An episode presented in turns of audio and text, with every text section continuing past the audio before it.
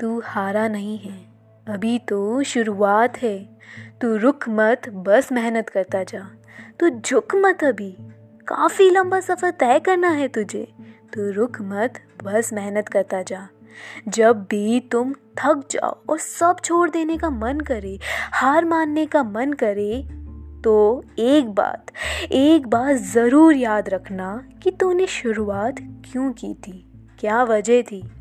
और अगर तूने हार मान ली तो फिर से पीछे जाना पड़ेगा और वही लंबा सफ़र तय करना पड़ेगा। तू रुक मत, बस चलता जा। ये जो लगातार प्रयास करने की शक्ति है ना, तुझे ज़रूर मंजिल तक पहुँचा कर रहेगी। तू रुक मत, बस चलता जा। जितना संघर्ष तू आज कर रहा है ना, यही तेरी मेहनत तुझे तेरी मंजिल तक ज़रूर पहुँचा के रहेगी। तू रुक मत, बस मेहनत करता जा। रख यकीन खुद पर और मंजिल तेरे पास खुद चल कर आएगी। तू रुक मत, बस मेहनत करता जा, बस मेहनत करता जा।